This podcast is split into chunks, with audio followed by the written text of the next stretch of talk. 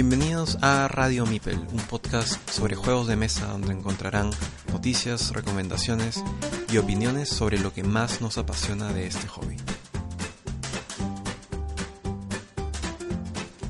Hola, bienvenidos al episodio número 5 de Radio Mipel. En esta oportunidad estaremos entrevistando a Giancarlo Arbulu, uno de los socios fundadores de GD Games pero no solamente nos enfocaremos en ese tema tan importante, sino que también él es asistente asiduo aparentemente de la Gen Con. Más adelante entraremos a detalle. Como es habitual, las secciones que estamos manejando, empezamos por la introducción, comentando qué ha sido de nuestras vidas del último capítulo, y bueno, de Giancarlo nos va a contar, que creo que lo acabo de decir.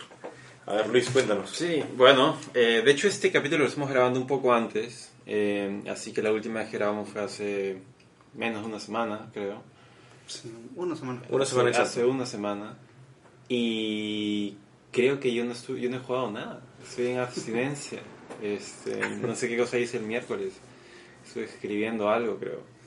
Pero no, quizá, ah no, creo que jugué King Domino, eh, unas cuantas partidas con unos amigos. Es un juego corto entonces. Sí, es un juego corto. Y aparte de eso, aparte de eso nada, no, no he jugado juegos de mesa, no he jugado videojuegos. ¿Qué cosa estaba haciendo? Este, creo que estaba escribiendo algo. no sé. La vida se coló. Sí, pero hoy, hoy día sí creo que vamos a quedarnos a jugar un rato.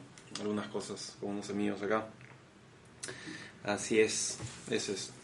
Bueno, yo, yo sí he jugado bastante. Supongo que compensando lo que no he jugado tú.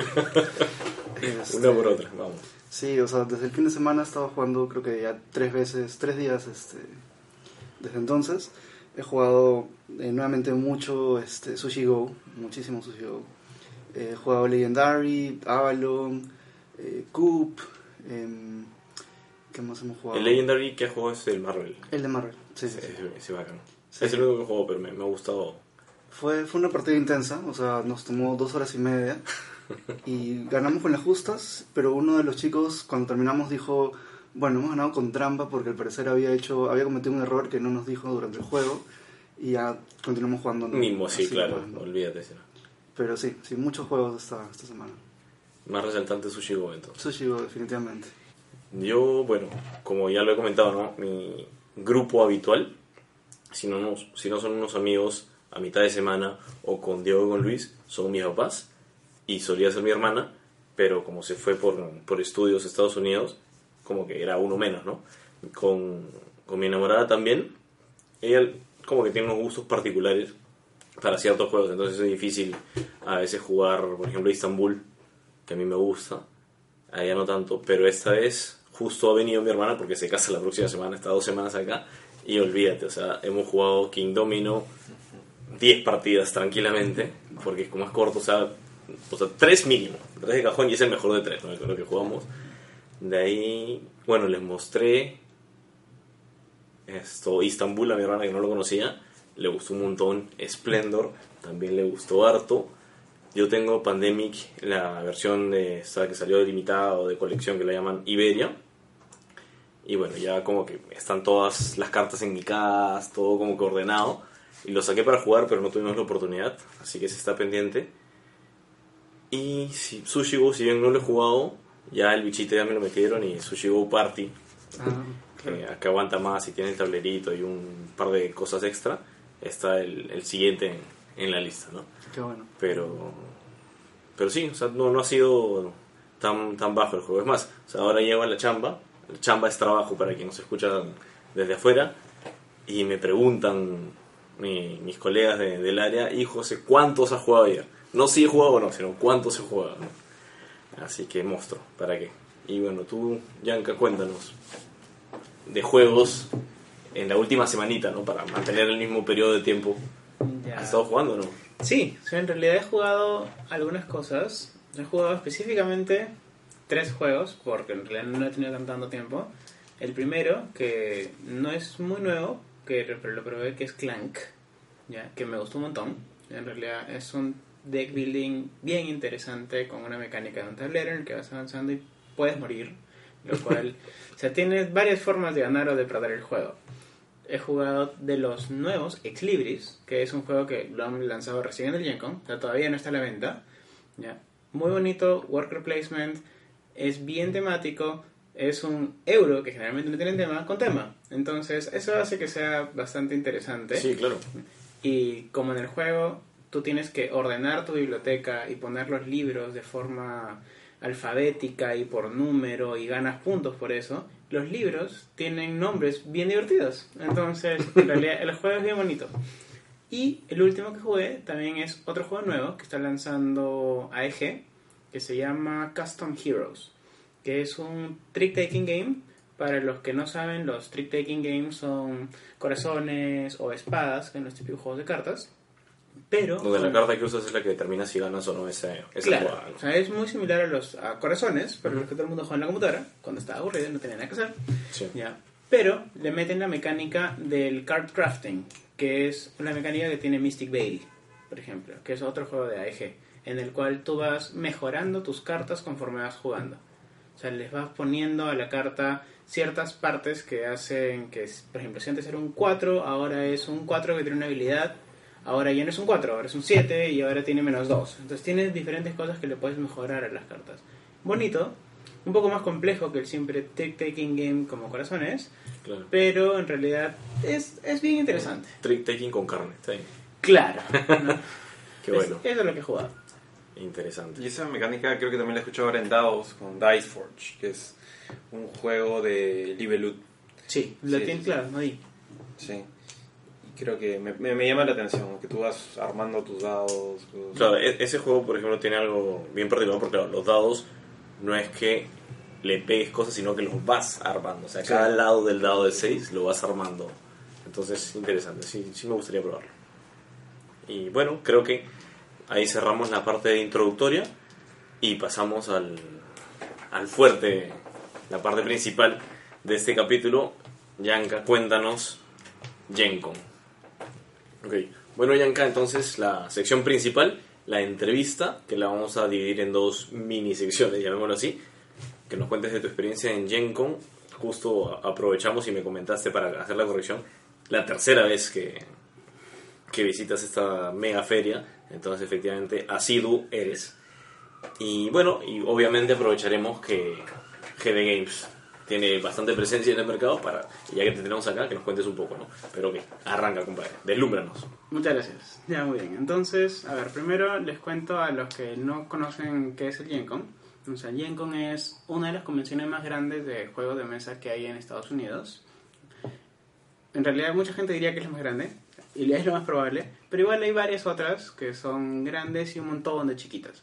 ¿no? Gen Con es en casi casi 98% dedicada a juegos de mesa y dura cuatro días. Es en Indianapolis, es un poquito más lejos de los destinos habituales de la gente, o sea, no es en Nueva York, no es en Washington, no es en Miami, es un poquito más lejos, pero es, es en una ciudad bien bonita y tiene un centro de convenciones bien grande. Para que tengan cierta idea de la magnitud de la convención, el centro de convenciones es del tamaño de cuatro manzanas, ¿ya? y está unido por Airwalks a cuatro hoteles, a un centro comercial y a un estadio. Wow. ¿ya? Entonces la convención se hace en todos los lugares. O sea, es en el centro de convenciones, hay paneles y ciertas cosas en los hoteles, ciertas cositas más en el centro, com- en el centro comercial, cosas en la calle, que son en restaurantes. Hay una cervecería que hace la cerveza el Yen con todos los años, por ejemplo, y tienes cosas en el estadio. Entonces ha ido creciendo. El año pasado, por ejemplo, hubo en el estadio, pero no había tantas cosas, y el año pasado no había en el estadio. Entonces Ok. han ido creciendo. Entonces, empieza el jueves y termina el domingo con el día familiar. Ya. En la convención tienes diferentes cosas. Tienes lo que es el Trade Hall, que es un hall gigante, en realidad es gigante, en donde tuve 1500 fotos. ya, que en realidad son un montón, y lo seguiré diciendo porque en realidad son un montón. Estoy sorprendido cuántas fotos he tomado. Nunca he tomado tantas fotos ju- juntas en toda mi vida. Entonces, en este hall están todas las tiendas que venden juegos de mesa. Ahí tú puedes pasearte, y pasearte, y pasearte, y pasearte, y pasearte, y pasearte, y pasearte, y pasearte. Generalmente, si lo ves con calma, espacio por espacio, en un día no lo vas a terminar de ver. ¿Ya? Porque abre a las 10, cierra a las 6. Entonces a la gente generalmente no le da el tiempo y hay un montón de gente más intentando ver todo. Sobre todo si es que quieren comprar algo, porque ahí es que puedes encontrar a tu creador de juegos favoritos, o si no, por ejemplo, a Asmodee, por dar un ejemplo. Claro. Y Asmodee tiene una cola de 30 personas para entrar a su stand. Y adentro puedes comprar las cosas nuevas, como por ejemplo lo que me he comprado, que me había olvidado de mencionar, que es la expansión de Splendor. Cities of Splendor, no te creo, qué bien. Que Qué bueno. obviamente todavía no sale al mercado, porque en el Gen Con venden cosas antes de que salgan al mercado. Entonces, una de las cosas que aproveché para comprar fue Cities of, Sí, Splendor. el gancho definitivamente, ¿no? Para convencer a la gente que compre ahí mismo, ¿no? Sí, claro, ¿no? Y, y bueno, entonces, este hall, que es bien grande, es una de las partes más chéveres de ver del Gen Con. Tienes juegos, tienes inclusive cosplays, porque hay mucha gente que hace cosplay del Gen Con. Ah, sí. Sí, o sea, tienes tiendas que venden disfraces, venden cosplays. Qué monstruo. Tienes tiendas de libros, tienes autores, tienes dibujantes, tienes mil cosas. Tiendas de cartas, etcétera Toda la cadena de producción, digamos, está ahí metida. todo. O sea, y hay un montón de cosas. No te vas a aburrir. Entonces, ese es uno. Luego tienen otro hall que también es bien grande, en donde generalmente hacen los torneos. Porque en el Gen Con hay eventos todo el día, todos los días, a cada rato. ¿no? Y esos son eventos como... Puede ser prueba de este juego. Por ejemplo, yo probé el demo de Dark Souls, que lo tengo porque lo pedí en Kickstarter, pero no lo había podido jugar. Entonces, probé en media hora un demo del juego. Luego también probé el demo de A Song of Ice and Fire, de Cool Mini Not. Ah, sí. Eso duró dos horas, El demo. el demo. ¿no? O sea, Sí. pero claro, te enseñan a jugar, cómo hacer. Y yo le había puesto al Kickstarter, igual, para los que no saben qué es Kickstarter, o sea, es apoyas a las empresas antes de que saquen el juego, como para que tengan un poco de funding para realmente poder sacarlo. ¿no? Entonces, yo apoyé el Kickstarter con un dólar, porque en realidad yo vi la mecánica y no me llamó mucho la atención. Me pasó exactamente lo mismo. Final dije, pucha. Pero el juego se ve bonito, es Game of Thrones, Game of Thrones es, es chévere. Un dólar. Lo jugué y ahora ya estoy segurísimo que lo voy a meter al Kickstarter de todas maneras. Ah, sí. Es que el juego en realidad es bonito. O sea, tiene una parte mala, que es que el juego base te viene con dos facciones. Se puede jugar de más de dos jugadores, pero son solamente dos facciones. Ah, esa parte no me quedó claro nunca, la O sea, verdad. porque vamos, es que no lo explican. O sea, tiene cierta cantidad de puntos y los puedes separar entre dos jugadores, pueden jugar dos contra dos, Ah, inclusive bueno. pueden jugar de varios, pero cada uno con cierta cantidad de puntos. El Kickstarter va a venir con más. Ay, parece que estoy haciendo la propaganda del Kickstarter. ya, o sea, el Kickstarter viene con más puntos de lo normal y se puede jugar, pero cuando juegues y ves Game of Thrones vas a querer más casas. Entonces, eventualmente, si lo quieres y lo compras, vas a querer más casas. Entonces, por ahí digamos que ya está el gancho, pero en realidad el juego es bueno. Es, es bien, bien interesante. De todas maneras, para, para seguir antes de regresar a, a Gen Con, y porque estoy interesado y me imagino que ustedes también, demo fue dos horas. Entonces, una partida normal, ¿cuánto dura? Una partida normal está por ahí. O sea, porque ten en cuenta que nos han explicado el juego. Ah, ya, ok, ok. Y a lo que era Bravazo, teníamos al costado una chica tocando en violín. La canción. Ah. De, eh, estaba entre The Reigns of Castamere y había otra más que no me acuerdo cuál era, que era, The Bear, The Lady, and no, no sé qué cosa. Ah, qué Esas dos cosa. canciones, estaba ahí la chica tocando esa canción mientras Ah, habían las cuatro espacios que estaban haciendo los demos. Y era Sí, miniaturas pintadas. Las miniaturas, no, eres, eres invitar. O sea, en el stand de Cool Mini or Not tienes todas las miniaturas pintadas, porque ahí te las pone. Claro. Todo, Arcadia Quest, pintado. The Others, pintado. Racing Sun, pintado. Qué. El Hate, que lo van a sacar recién, pintado. Y así, todititas las cosas tú las ves y se ven increíbles. Pero claro, conseguir las pintadas es bien caro. Claro. No, a menos que las pintes. Y hay gente que en realidad pinta súper bien. Pero bueno, regresando al, al. Ah, Gen Con. Entonces, ten- existe este hall grande de, de torneos, donde inclusive hay torneos de Magic, torneos de Pokémon, torneos de Asmodee, que es el torneo de Splendor, Seven Wonders, etc. Tienes mesas en donde se está jugando rol. O sea, Dungeons and Dragons tiene ahí su espacio, la gente va y juega rol con la gente que está ahí, con esos Dungeons Master que están allá, etc. Y ese es otro hall. Que tú si quieres puedes inscribirte porque el Gen Con, o sea, tú compras tu entrada con anticipación, digamos en enero más o menos, el Gen Con tiende a ser en julio-agosto, y en marzo salen los eventos en los que tú puedes preinscribirte y los compras. Lo ideal es hacer eso porque se acaban. Entonces, o sea, tienen cupos. te metes en todo lo que quieres y vas. Y luego allá te dan una revista bien bonita en donde están ahí todos los eventos por día, por hora y todo y puedes chequear exactamente qué te gustaría ver. Pero ya verlo allá es más complicado porque posiblemente ya esté todo ocupado. Ya estoy todo ocupado, claro. Luego hay otros eventos, porque el centro de convenciones, que es gigante, ya lo dije, hay un montón de salitas en las que están varias empresas haciendo demos, mostrando juegos. Algo que fue increíble el primer año era que Hielo, que es la empresa que se aquí en Tokio, Ujú.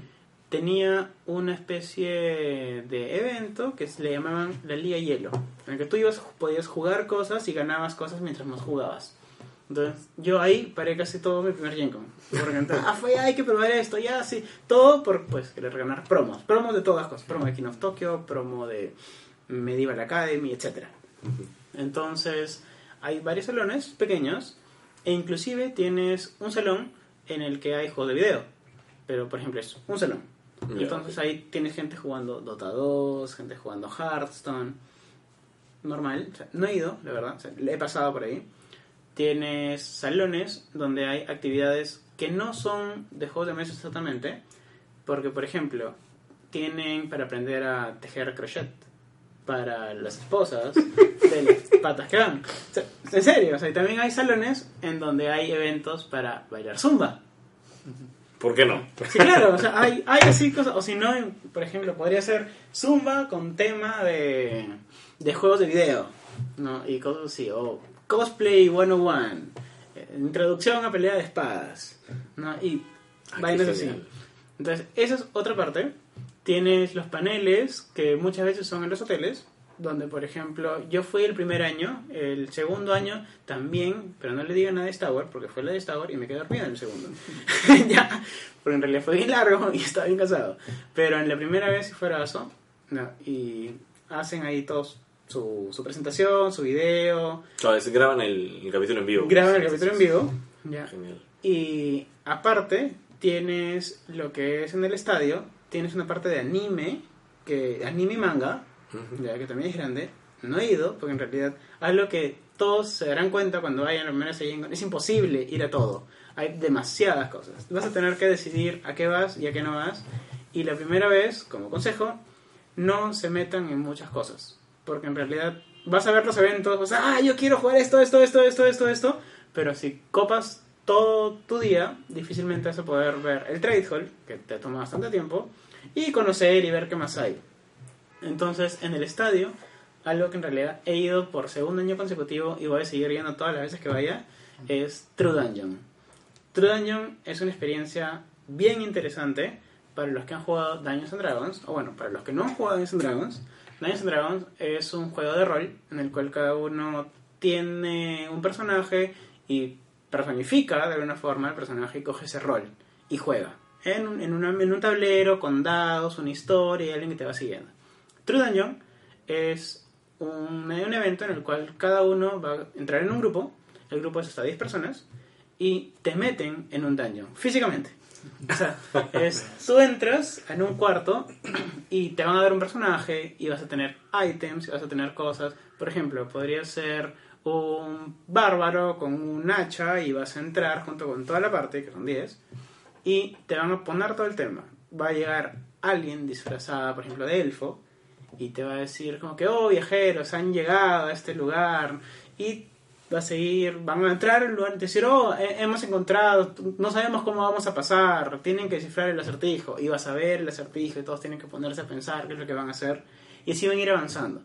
Inclusive se pueden encontrar enemigos que por ejemplo están avanzando, oh, parece que hay un fantasma, y va a haber un pata disfrazado de fantasma, haciéndolas como que, oh, ha aparecido, más, más que nada por show, porque el combate en sí es en una tabla con unos discos, más o menos haciendo la similitud de si le das o no le das a, lo que te estás enfrentando. Y algo que a mí me encantó, las clases como los magos, por ejemplo, que van a hacer hechizos, tienden a hacer cosas similares a lo que harían en, un mundo fantasioso. O sea, si yo quiero hacer un hechizo para lanzar una bola de fuego, yo lo que voy a hacer es le voy a decir al Dungeon Master, que en realidad es un, un, un pato, un señor que está ahí, y le digo, ok, quiero hacer esto. Entonces, ok, tú por ejemplo, la bola de fuego hace 4 puntos de daño o 10. ¿Cómo es eso? Los magos tienen una cartilla en la cual te ponen planos.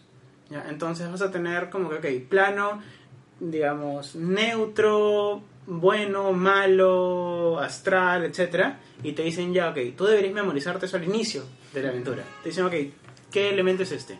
Entonces tú tienes que acordarte. Si te acuerdas, haces 10. Si no te acuerdas, haces 4. Ya, ok, ¿no? ok. Entonces, todas las clases tienen así ciertas cosas diferentes y así vas avanzando. Entonces, eso es bien divertido. En realidad, es me ha gustado bastante. He ido por segunda vez este año y lo volvería a hacer. Lo veo como el, claro, el concepto del Exit Room que se convirtió en formato de juego de mesa y acá al revés, ¿no? Este Dungeons and Dragons se convirtió en un formato de Exit Room o una experiencia, digamos, un poco más física. Digamos, es como un punto intermedio entre el juego normal de juegos de mesa, de, de tablero y, y el LARP, ¿no? Que ya es un paso más, ¿no? De, de Dungeons and Dragons en la vida real, ¿no? Ahí la gente se va a un lugar alejado, se viste de caballero y, y literalmente, ¿no? Es- Sí, claro. Sí, wow, suena increíble. ¿eh? O sea, eso, yo soy fanático de Dungeons and Dragons. Creo que eso es como que si voy, tengo que ir a ese lugar, de todas Sí. maneras. O sea, lo malo es que es caro. O sea, y por eso no me meto más de uno, porque cuesta 62 dólares, por ejemplo. ¿Cuánto dura? Dura dos horas.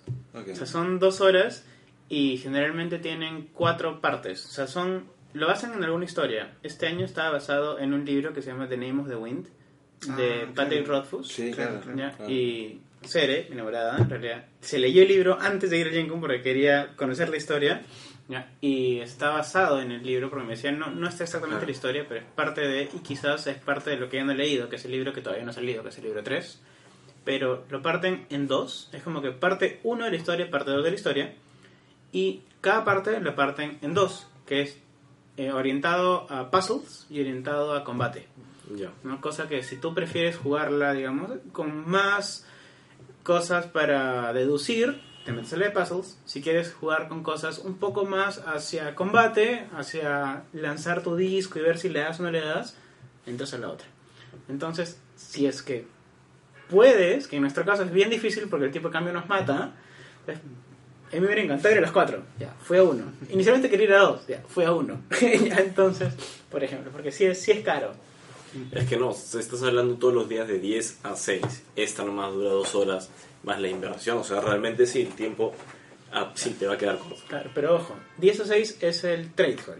O sea, Ah. el Gen Con en sí arranca a las 8 de la mañana y termina a las 12 de la noche en algunos casos y a veces Ah, sí. ok, ok. Ya. Entonces tú puedes ir a otro dungeon a las, realmente a las 7, entre las 7 y empieza otro dungeon cada 10 minutos. Ok. Siempre hay alguien entrando y saliendo de otro dungeon Ya. ya, y puedes ir si quieres a las 12. En este caso nosotros entramos a las 11 y media de la noche, por ejemplo.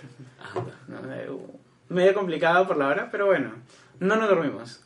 Ya, Eso es lo ideal. imagino que no. Pero bueno, o sea, en sí, esa, eso es el Gen Con, como todas las cosas que hay. Hay también cosplay, que me había olvidado. O sea, hay, hay un parade, que, que es un desfile de toda la gente que ha ido en cosplay, y hay un concurso de cosplay. No fue el concurso, pasé por el parade y le tomé foto a un montón de gente, porque tú ves gente en cosplay todos los días, pero se intensifica más el sábado, porque el sábado es el concurso y el sábado Ya. es el parade. Y pues hay de todo un poco. Y bueno, eso digamos es el Gen Con, pero y ahí tú personalmente de esas tres experiencias, ¿qué cosa es lo, lo que rescatas? La parte más la parte más chévere de Gen Con es el trade hall, para mí. Porque de alguna forma me gusta ver qué cosas hay, ver qué cosas nuevas hay, sobre todo porque en realidad acá si bien la oferta de juegos ha ido incrementándose con el tiempo, no, no somos, o sea, no tenemos ni siquiera una décima parte de lo que hay allá. O sea, ahí hay demasiados juegos, demasiados juegos, demasiadas cosas. Y por lo que yo iba pasando, iba viendo, por ejemplo, en el stand de, de los que hacen Dark Souls, que creo que es Steamforged, Sí, creo que sí, no recuerdo ahorita. ellos, por ejemplo, tienen también varios juegos. O los que hacen Conan, no, que creo que son los mismos, claro, son los mismos. Ellos están sacando un nuevo juego, por ejemplo, que se llama Joan of Arc, que el juego Ah, se sí. ve increíble y había un dragón de 15x15 que se veía increíble y están sacando el juego de miniaturas de Batman, por ejemplo. Y hay varias cosas así que tú puedes ver que se ven bien divertidas, bien interesantes. O sea, si tienes tiempo, te puedes sentar a probarlas, sinceramente, porque hay, hay mesas dentro del trade hall que te dicen si quieres puedes probarlo, etcétera. Nosotros generalmente estamos de pasada, pero o sea, siempre es bien divertido mirar qué cosas hay, qué cosas nuevas hay. Inclusive este año yo me compré un tres juegos de PlayStation 1 porque los encontré allá. ya, justo ahí hay un montón de cosas. En realidad hay un montón de cosas. Y cuéntanos, ¿tú fuiste como simplemente un visitante interesado en, en el hobby o fuiste como head de games? O sea, fui como un visitante interesado en el hobby, pero sí he estado conversando con, con varias personas allá, con los que podía y con los que encontraba. ¿No? Porque bueno, siempre es bueno conocer a la gente. No, el networking definitivamente es Sí, importante. claro, con la que trabajas, sobre todo ponerle una cara a los nombres. Sí. Eso sí ayuda un montón. ¿no? Pero en realidad o sea, voy como uno más de los 75.000 personas que van al, al Gen Con, Ujú. ¿no? a, a conocer, a, a ver nuevas cosas. En realidad, uno de los juegos que estaban promocionando bastante porque se nota cuando las empresas allá en sus stands arman algo para el juego. Por ejemplo, la segunda temporada de Pandemic. Ya. Pandemic Legacy. Ujú. Que en realidad el juego se ve bien interesante. No sé si, si sepan cuál es la idea que han hecho para el Pandemic Legacy Season 2. No, realmente no.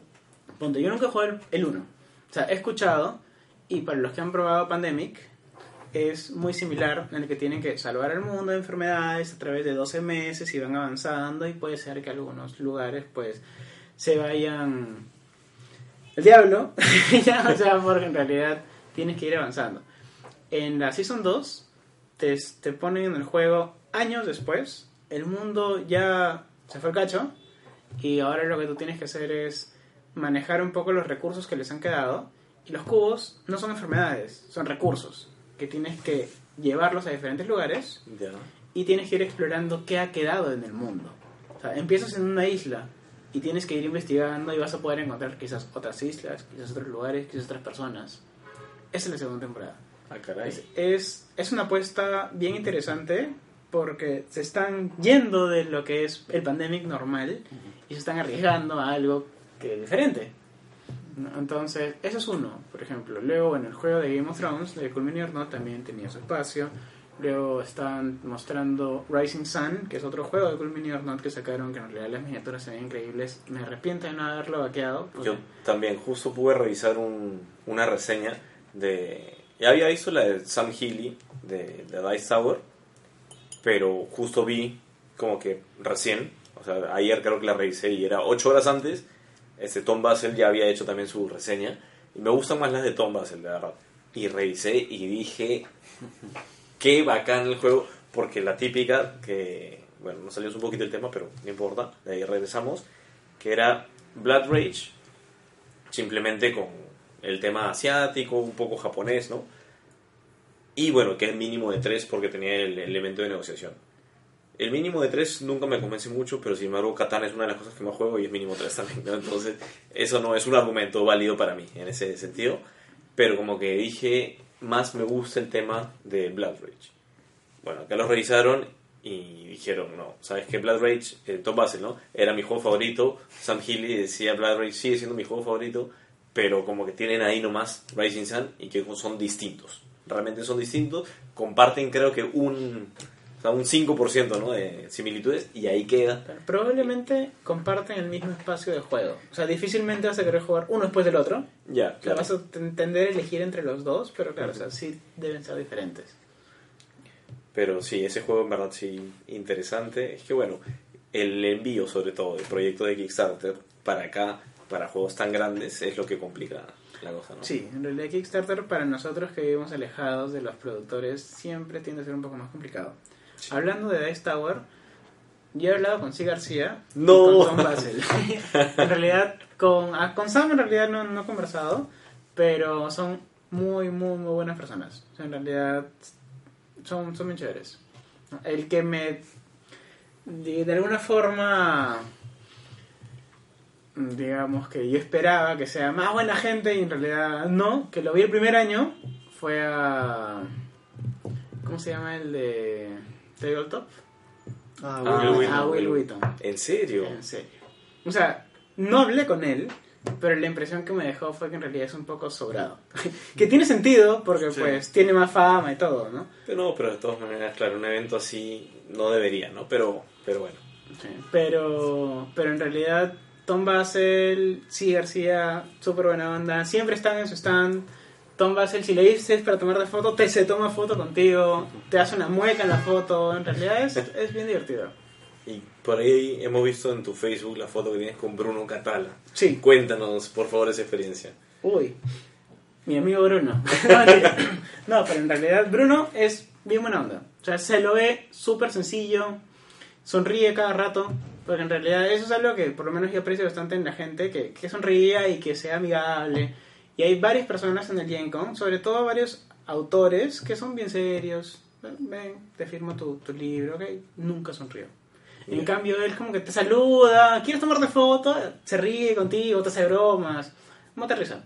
Y en realidad nos tomamos la foto con él porque, para empezar, siempre hay autores de juegos firmando y tomándose fotos en el Gen Con, siempre. El año pasado también estuvo Bruno, pero no, no llegamos a, a que nos firme nada ni nada. Pero esta vez sí estaba en el stand de Blue Orange, si no me equivoco, que son los Por que... King Domino. por King Domino. Que encima ganó Spiel de Yarson. Claro.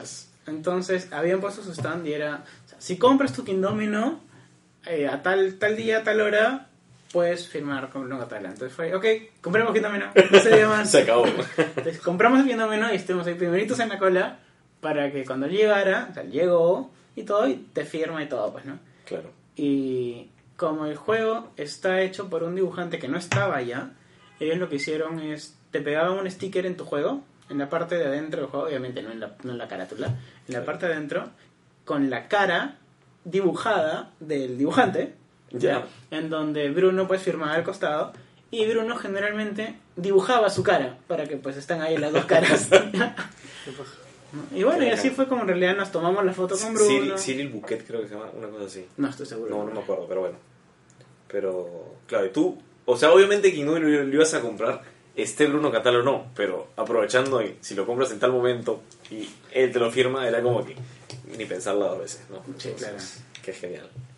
Qué genial. Bueno, y antes de que se nos acabe el tiempo, no sé si puedes contarnos un poco de, de GD Games, ¿no? Cómo, cómo nació, dónde están, un poco para que nuestros oyentes puedan enterarse. Claro, bueno, Games, sea, nosotros somos una tienda de juegos de mesa, como ya hay varios acá. Estamos en el Greta, en Surco, y tenemos ahí un espacio con mesas para que puedan probar los juegos y los juegos cerrados. ¿no? En realidad estamos de lunes a domingo. Durante la semana abrimos a las 4 de la tarde, fines de semana abrimos a las 11 de la mañana. Y o sea, en realidad tenemos varios juegos para probar. Tenemos un, un espacio en realidad que nos hemos esforzado para que sea lo más cómodo posible y para que puedan querer ir, llevar a toda su familia, probar cosas. Nosotros empezamos ya hace un poco más de tres años. Empezamos solamente con eventos, ya porque en un inicio no teníamos tienda y decidimos hacer algunos eventos de juegos para que la gente conozca los juegos de mesa no tradicionales. Empezamos en el garaje de uno de mis socios, como pues muchas ideas que empiezan en garajes. Entonces empezamos en su garaje y teníamos cuatro mesas, cinco mesas con una gran cantidad de 15 juegos. Entonces teníamos 15 juegos abiertos y la gente que llegaba los podía jugar, nosotros los, los explicábamos y les empezó, les empezó a gustar. Y así fue como fuimos haciendo unos cuantos eventos más.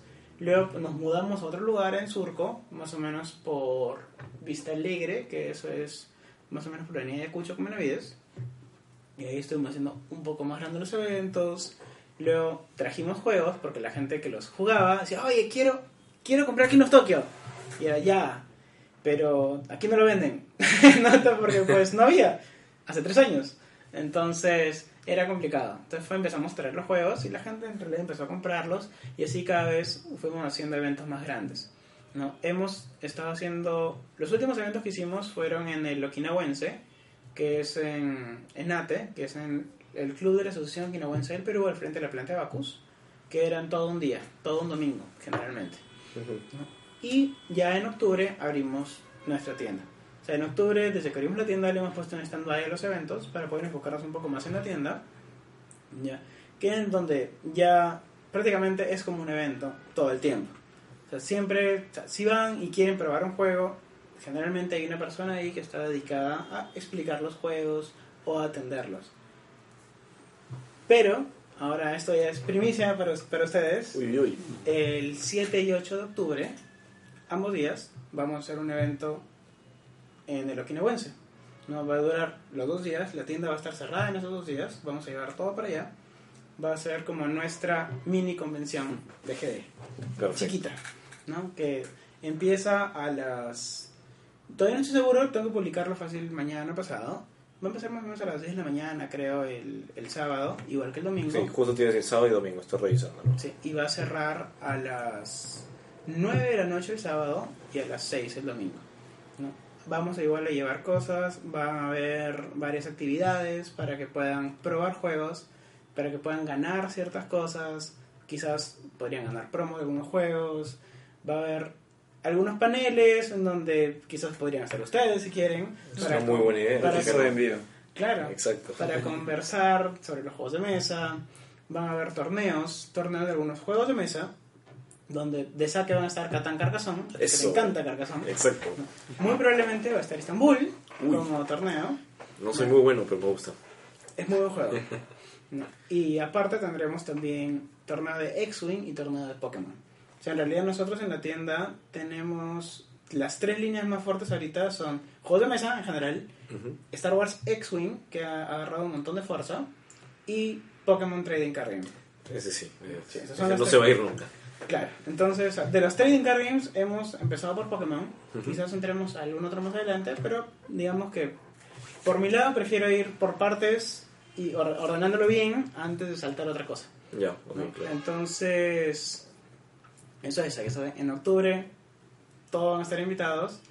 Va a haber un costo de ingreso que creo que van a ser entre 5 y 6 soles, pero la idea es que también les incluya una rifa, porque va a haber rifas, o sea, ya un- una rifa de saque y un separador de libros, muy probablemente, porque tengo que mandarlo a hacer, para que tengan ciertos retos que cumplir durante el evento y ganen ciertas cosas. Entonces, la cosa es que sea bien divertido y en el- la asociación quinahuense, que tienen un auditorio, que es donde va a ser, que el auditorio en realidad es bien grande, tranquilamente es de, no sé, pues 20 por 30 metros más o menos. Ok. Al costadito tiene un comedor. Entonces ahí tienen donde comer, tienen todo. Pueden desayunar allá, jugar. Almorzar allá, jugar. Cenar allá, jugar. No hay ningún problema. Lo único que no pueden es dormir allá. Pero, bueno, todo se puede. Perfecto. Entonces, más o menos, eso es el resumen de, de cómo hemos iniciado, cómo hemos ido creciendo y en realidad lo que somos ahorita. ¿no? Que realmente ha habido un crecimiento bien, bien grande a lo largo de los años, sobre todo cuando pues no vendemos juegos, empezamos a vender y ahora que tenemos tienda. O sea, de todas maneras sí se nota el crecimiento y estamos viendo para más adelante abrir quizás una tienda más, Uy, pero por mientras somos los que somos. perfecto. Bueno, regresando al, al temita del evento, ¿dónde firmo, compadre? Ya de una vez. no, sí, en verdad que qué buena iniciativa. Eh, me gustó, sí, yo me acuerdo lo- los orígenes cuando arrancaron, ¿no? Con los eventos, siempre se me cruzaba con algo y decía a la siguiente, a la siguiente. Y me acuerdo, o sea, conversaba contigo, ¿no? Porque de hecho, sí, con, con Giancarlo somos compañeros de la promoción de la universidad. Y conversaba y Yanka me decía, José, pero date una vuelta. Y yo, vamos a ver, vamos a ver. Nunca, siempre se me cruzaba algo. Pero, pero o sea, este sí es imperdible. Si no voy los dos días, por lo menos uno, sí o sí. Lo bueno es que los eventos en realidad son la mejor forma de que gente nueva conozca los juegos de mesa Exacto. en un espacio más cómodo, porque de todas maneras es más grande, Ujú. ¿no? y con gente que te explica. Porque igual nosotros, desde que hacemos los eventos, tenemos un grupo de chicos a los que le llamamos el, el GD Squad, que nos ayudan a explicar los juegos. O sea, son cerca de 20 chicos, entonces es muy probable que haya alguien para explicarte un juego, porque son 20 personas, entonces debería haber alguien. Claro. Fuera de que tengamos 30, 40 mesas, o sea, debería haber alguien disponible. Entonces, eso es, es bueno. Y una anécdota curiosa que pasaba al inicio, que es que antes obviamente nadie conocía lo que eran los juegos de mesa, nadie conocía un Catán. Entonces, al hacer los eventos de juegos de mesa, lo primero que pensaba la gente que era, ah, voy a ir a jugar Monopoly. Y sinceramente tenía gente que me decía, oye, pucha, gracias, pero en realidad no, me gusta el Monopolio. Y es como que, pero anda. Y en realidad la gente una vez que prueba los juegos, le gustan. O sea, estos juegos son bien interesantes, son muy buenos. Y la gente cuando los prueba se enamora de los juegos. Pero, ese es el tema. Tienen que probarlos. Si yo te hablo maravillas de Sheriff of Nottingham, que es un juegazo, es súper interesante, súper entretenido, pero no, fácil, no vas a creerlo.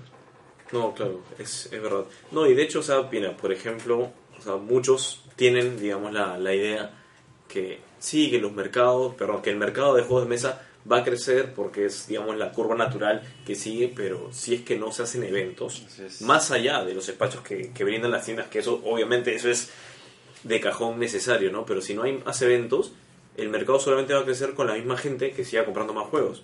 Y tú quieres que crezca a pasos, no sé si agigantados, ¿no? Pero por lo menos un poco más acelerado. ¿Y cómo? Jalando justamente nueva gente al, al hobby, ¿no? Por eso eventos, o, ok, sabes que ya no juegues en tu casa, no te juntes una vez a la semana, sino qué tal si vamos a un sitio un poco más público, no estoy hablando en el parque, ¿no? Pero Un bar, un bar, claro, Café. o un centro comercial, ¿no? El, el food court, protegiendo el juego, ¿no? Definitivamente, pero o sea, cosas así para que la gente lo revise y así, o por lo menos en, en mi familia, que por suerte es familia grande, también jalo a mis primos, que no sé qué, y simplemente los juegos son vistosos, por lo menos se quedan mirando, ¿no? Y siempre te preguntan, ¿no? Y más de una vez también, vas a un restaurante, lo que sea, y me llevo el love letter Sí, que claro. recontra portátil, recontra corto, entonces entre que me atienden o entre que viene el, el mesero a atenderme, ya jugué una partida, ¿no? Y la gente, no me pasó que han preguntado, quiero te juro que me pregunten, pero, pero siempre juego y sí veo la gente como que pasa y se queda mirando un rato. No preguntan porque me imagino que no, no hay la confianza suficiente, ¿no? Pero, pero sí, o sea, estos eventos para que crezca el hobby con nueva gente es definitivamente lo que necesitamos. Y lo bueno es que la gente que está en el hobby, o la gente que ya acostumbra a jugar los juegos de mesa, realmente es bien amigable. Y eso es algo que no se ve mucho en otras comunidades. O sea, puedes, puede llegar una persona sola a jugar a un evento y en realidad la gente no se va a quejar de que juegues con ellos. O sea, claro, salvo que la persona que llegue sea bien rara, pero es raro. y en realidad, generalmente la gente te acoge y juegan en grupo, se ponen a jugar un Resistance de 10 personas, se matan de risa y se conocen.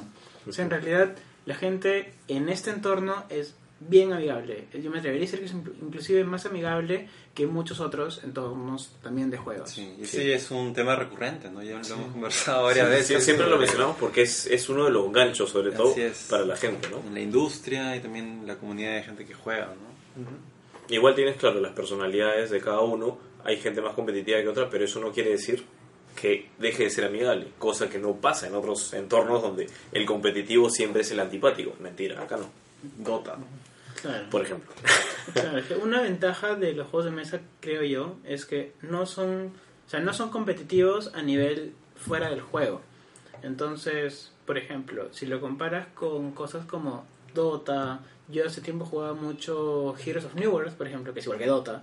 Entonces, tú ganas ranking y ganas puntos y acumulas puntos. Entonces, si alguien en tu equipo no la hace bien, de alguna forma lo odias. Entonces, en este caso, pues, o sea, si alguien en tu pandemic la hace mal, pues fue, perdieron el juego y pueden, vol- pueden volver a jugar. Exacto. Y no se está quedando grabado el récord de nadie. ¿no? Entonces, ese es número uno. O si no, en los juegos de cartas, que tienden a ser más competitivos porque a la gente le interesa más ganar. De alguna forma, la gente también es un poco más recelosa a dejar entrar a los otros porque es más competitivo, es un entorno distinto. Claro. Entonces, Y creo que, o sea, esto podríamos conversarlo también en otro, en otro momento, ¿no? Pero es esta idea de que juegos de mesa justamente son cara a cara, frente a frente, diferente a videojuegos que es un poco más impersonal, ¿no? Entonces, eso también es algo que motiva mucho eh, la interacción entre personas de una manera más amigable. Así es. Así es. Bueno, creo que con eso ya cerramos para que nuestro editor no, no se moleste con nosotros. Y pasemos a la siguiente sección. Que son las noticias. Bueno, empezamos con las noticias. Entonces, eh, yo les quiero contar que han anunciado un nuevo juego que se llama Battle for Rokugan, que quizás a algunos les suene el nombre, Roku, Rokugan, eh, que está basado en el universo de la leyenda de los cinco anillos, ¿no? que es este, eh, se inició como un TCG, este juego de cartas, que yo personalmente no lo he jugado, pero lo conozco más que nada por Dungeons and Dragons, que sacaron su manual, lo conseguí y me encantó toda la, todo este universo oriental, ¿no? Este juego en particular es un juego más estrategia, es entre 2 a 5 jugadores y tiene, tiene un aire muy, muy cercano a lo que es Risk, pero con mecánicas muy diferentes, ¿no? Tiene, eh, son como 5 rondas de 3 fases, cada fase involucra eh, defensa, ataque, diplomacia, entonces es un juego mucho más... eh, tienes que pensar un poco más que en Risk, digamos, ¿no? Este, y bueno, los territorios son como siete territorios divididos en provincias. Este, los territorios son justamente los diferentes clanes que existen de el cangrejo, la grulla, el escorpión, los, los otros cuatro más. Y bueno, en, realidad lo que me llama mucho la atención es el arte, ¿no? El arte del tablero es, es muy, muy bonito. Es- entonces es otra, otro juego también en la mira. Sí, obligada. ¿no? Si va en, en línea con Risk, que fue Sí. uno de los, de los clásicos que a todo el mundo, o bueno, casi todos los han jugado y que es, les ha gustado, si este de acá es algo interesante y el plus del arte y sobre todo el tema, ¿no? Claro. También es compra asegurada para Diego o para Luis, yo lo juego y ahí decidimos. Bueno, seguimos con más noticias. Eh, en mi caso quería compartir con ustedes eh, los anuncios que ha hecho Asmodee Digital. Asmodee Digital es la casa productora de videojuegos de Asmodee, que es la casa distribuidora de un montón de juegos de mesa. Básicamente es el imperio de los juegos de mesa actualmente, está comprando todo. Eh, y anunciaron que está por salir la versión digital de Ticket to Ride First Journey, que es una, una nueva versión de Ticket to Ride para, como videojuego. También va a salir la versión de Carcassonne, que es una versión mejorada de la versión que tenían antes, y una versión de Smash Up. Y antes de, de que se acabe el fin de año, van a sacar el juego Avalon para Steam, Milesborns también para Steam, para iOS y Android, y también una versión narrativa de texto que está ambientada en el universo de Catán, que se llama Catán Stories para móviles. Qué interesante. Y para el 2018 ya han anunciado que sale Zombicide, sale Scythe, sale Terraforming Mars, sale Bananagrams y sale el favorito de un amigo nuestro, Gloom. Qué bueno. Así que Wow. estamos a la espera de lo que viene. Yo creo que se va a venir una avalancha de juegos de, digitales de Asmodee. Eh, recuerdo que hace un año más o menos conversé con una de las personas que manejaba el estudio y me dice que tenían 20 juegos en producción. Así que ahí han anunciado 11. Así que vamos a ver cómo, cómo les, les va con eso. Perfecto. Bueno, a mí me gustaría comentarles esto, ya que justamente Yanka mencionó, ¿no? Pandemic también ha anunciado, pese, bueno, continuamos. Pandemic Rising Tides. Continúa la fórmula de Pandemic de seguir siendo un juego cooperativo donde hay cubitos, digamos que son los que amenazan la, la situación, pero lo particular acá, si bien se llama Pandemic, no trata de enfermedades, sino es un mapa de esto, Holanda o lo, bueno, los Países Bajos en la época donde realmente vivían muy amenazados por el tema del Mar del Norte, ya que se metía a las costas e inundaba todo y tenían que construir esto, bueno, todas estas represas de madera o molinos para tratar de justamente drenar el agua y acá, claro, los cubitos no son enfermedades, sino son, o sea, es agua, mejor dicho, ¿no? Y tú vas construyendo, no sé exactamente la manera cooperativa cómo es que funciona, pero por lo que he visto, vas construyendo las represas y obviamente como no puedes construir tantas represas por turno, eso hace que el flujo de agua vaya cambiando. Y lo- la misma, me parece que ma- manejan la misma lógica de las epidemias de Pandemic, que una vez que hay tres de uno, contagia a las, a las zonas anexas. Acá lo mismo, ¿no? Una vez que llega el tercer cubito de agua, plum, agua para todos lados, viene un meeples en forma de molino, entonces, y bueno, las represas que son las, las maderitas, ¿no? El juego se ve espectacular, pero mencioné que, bueno, el anuncio salió creo que hace un par de días o hace tres días, pero lo tuvieron que sacar porque justamente, bueno, el incidente del huracán Harvey. Entonces, como que, o sea, obviamente no ha sido a propósito el, el timing, ¿no? Esta coincidencia, pero lo, lo sacaron simplemente por respeto. Y es más, o sea, dicen que parte de los fondos que recauden con este juego lo van a destinar justamente a organizaciones esto que luchan contra esto las inundaciones, bueno, zonas afectadas por inundaciones, ¿no? Y bueno, yo mencioné que el Pandemic Iberia lo tengo. La fórmula de Pandemic me gusta mucho, Legacy lo tengo que probar.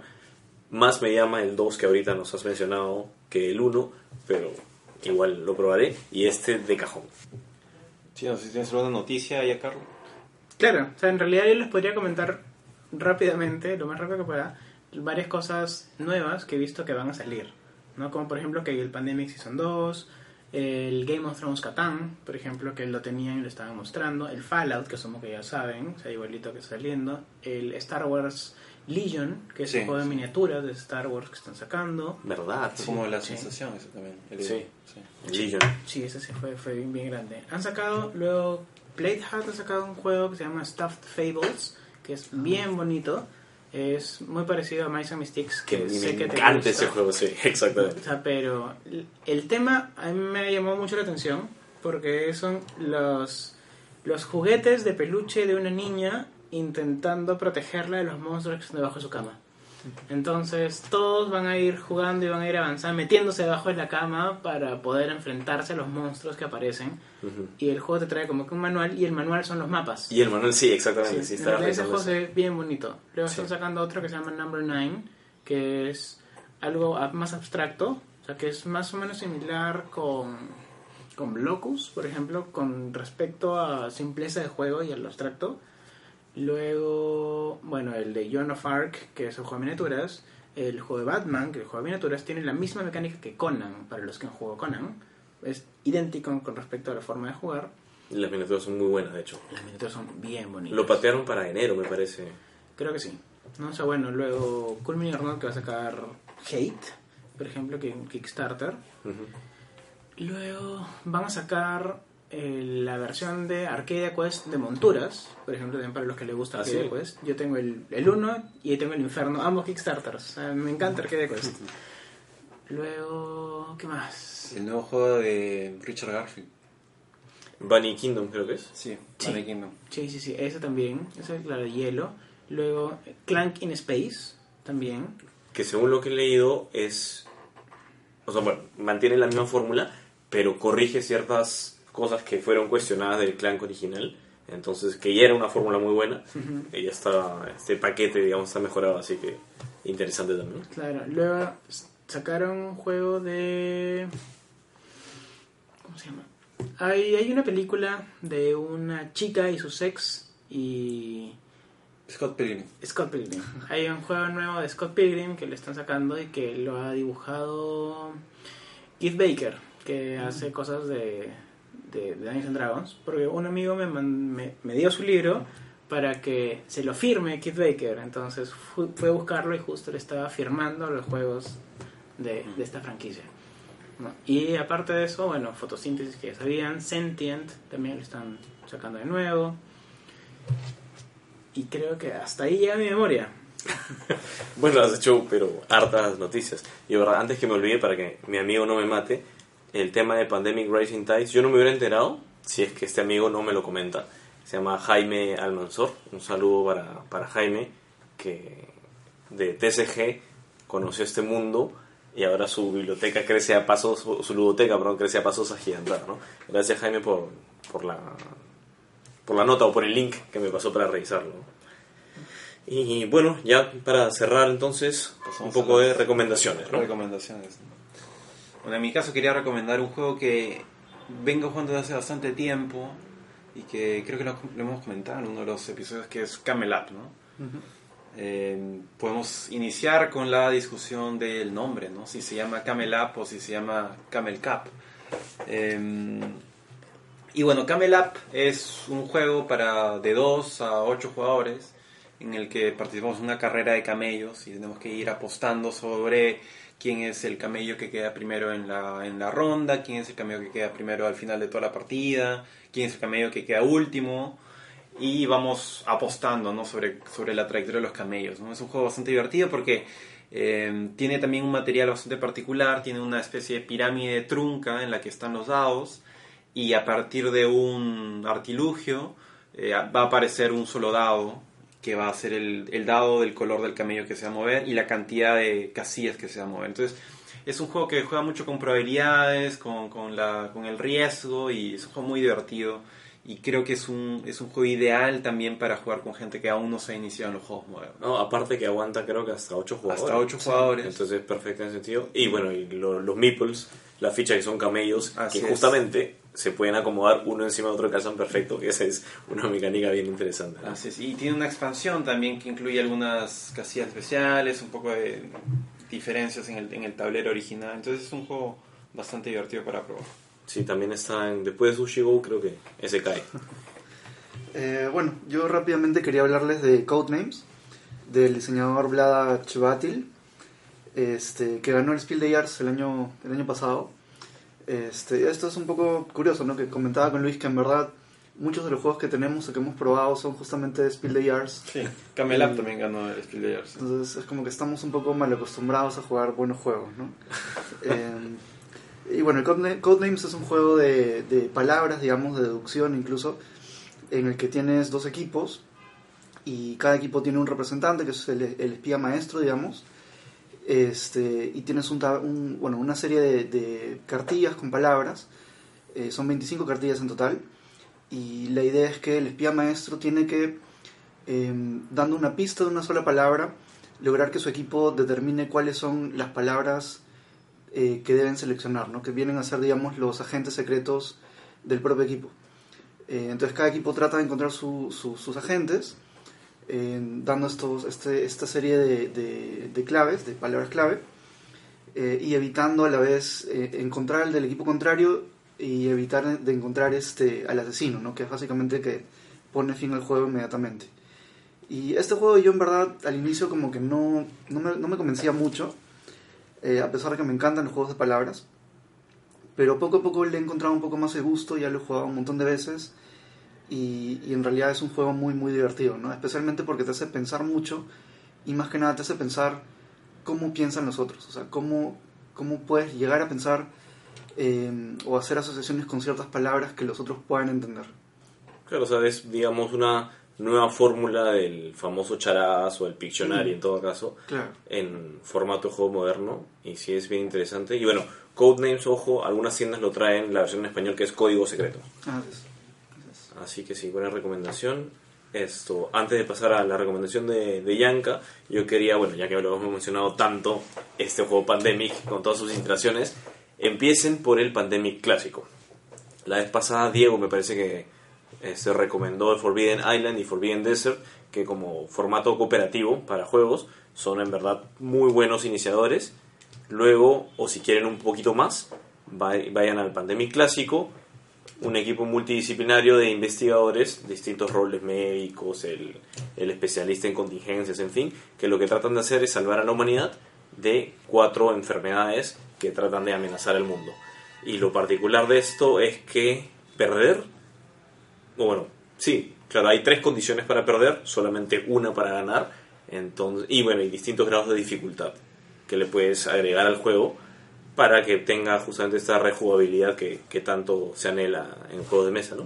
Realmente es muy muy bueno. Mis dos experiencias iniciales con Pandemic Clásico perdí horrible. Esto, pero qué buen juego. O sea, realmente era como, o sea, lo jugué seguido, básicamente, ¿no? Pero sí, el juego en verdad muy muy bueno y esa es mi recomendación. Y ya para cerrar, a ver, Yanka, ¿qué nos puedes recomendar aparte de todo este mundo de juegos que has conocido? Ya, a ver. En realidad, yo recomendaría principalmente juegos sencillos para iniciar. O sea, no preferiría en realidad. Podría recomendar cosas más complejas, pero en sí, asumiendo de que varias personas quizás escuchen por primera vez el podcast y quieran probar algo. Entonces, mi primera recomendación sería que prueben Coop, si es que no han hablado del juego antes. No sé si han hablado del juego antes. ¿no? Coop. Ah, lo Hemos hablado de, de juegos, de, de roles y todo eso, pero no de Coop.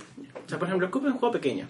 Ya, es un juego basado en un universo distópico en el cual hubo una rebelión, digamos que todo ya ahora se ha calmado luego de la rebelión y cada jugador funciona como una familia dentro de este universo, dentro de esta sociedad. En la sociedad hay cinco personajes principales que son, por ejemplo, el- la condesa, un duque, tienes un asesino, un capitán y un embajador. Entonces hay cinco roles y tu objetivo es tener influencia en estos cinco personajes o en los personajes en los que tengas influencia para lograr votar a las demás familias de la sociedad y tú quedarte con todo el poder. Entonces es un juego de cartas, es un juego de, bueno, 15 cartas, tres copias de cada carta, y se juega bastante rápido, en el cual se van a ir tomando acciones, vas a ir pudiendo coger créditos, y con los créditos vas a poder inclusive hacer que algunas personas pierdan ciertas influencias. Tu objetivo es mantener tus influencias y hacer que los demás pierdan las suyas. Pero lo interesante del juego es que tú puedes hacer las acciones de los personajes, de los cinco personajes, porque todos tienen sus dos cartas boca abajo. Tú puedes hacer la acción que quieras, siempre y cuando te crean que la tienes. Claro. Si es que yo te digo que yo hago la acción del duque y todos me creen, va, podría ser que no lo tenga. Es muy parecido a, a Dudo, los que han jugado de dados, ¿no? Entonces, si que por ahí alguien dice, ok, no te creo, entonces yo tengo que mostrar a la carta que he dicho que tengo. Si la tengo, esa persona que no me creyó va a perder una de sus cartas. O sea, prácticamente va a perder una, una de sus Sí, dos vidas. 50% chao. 50%. Sí.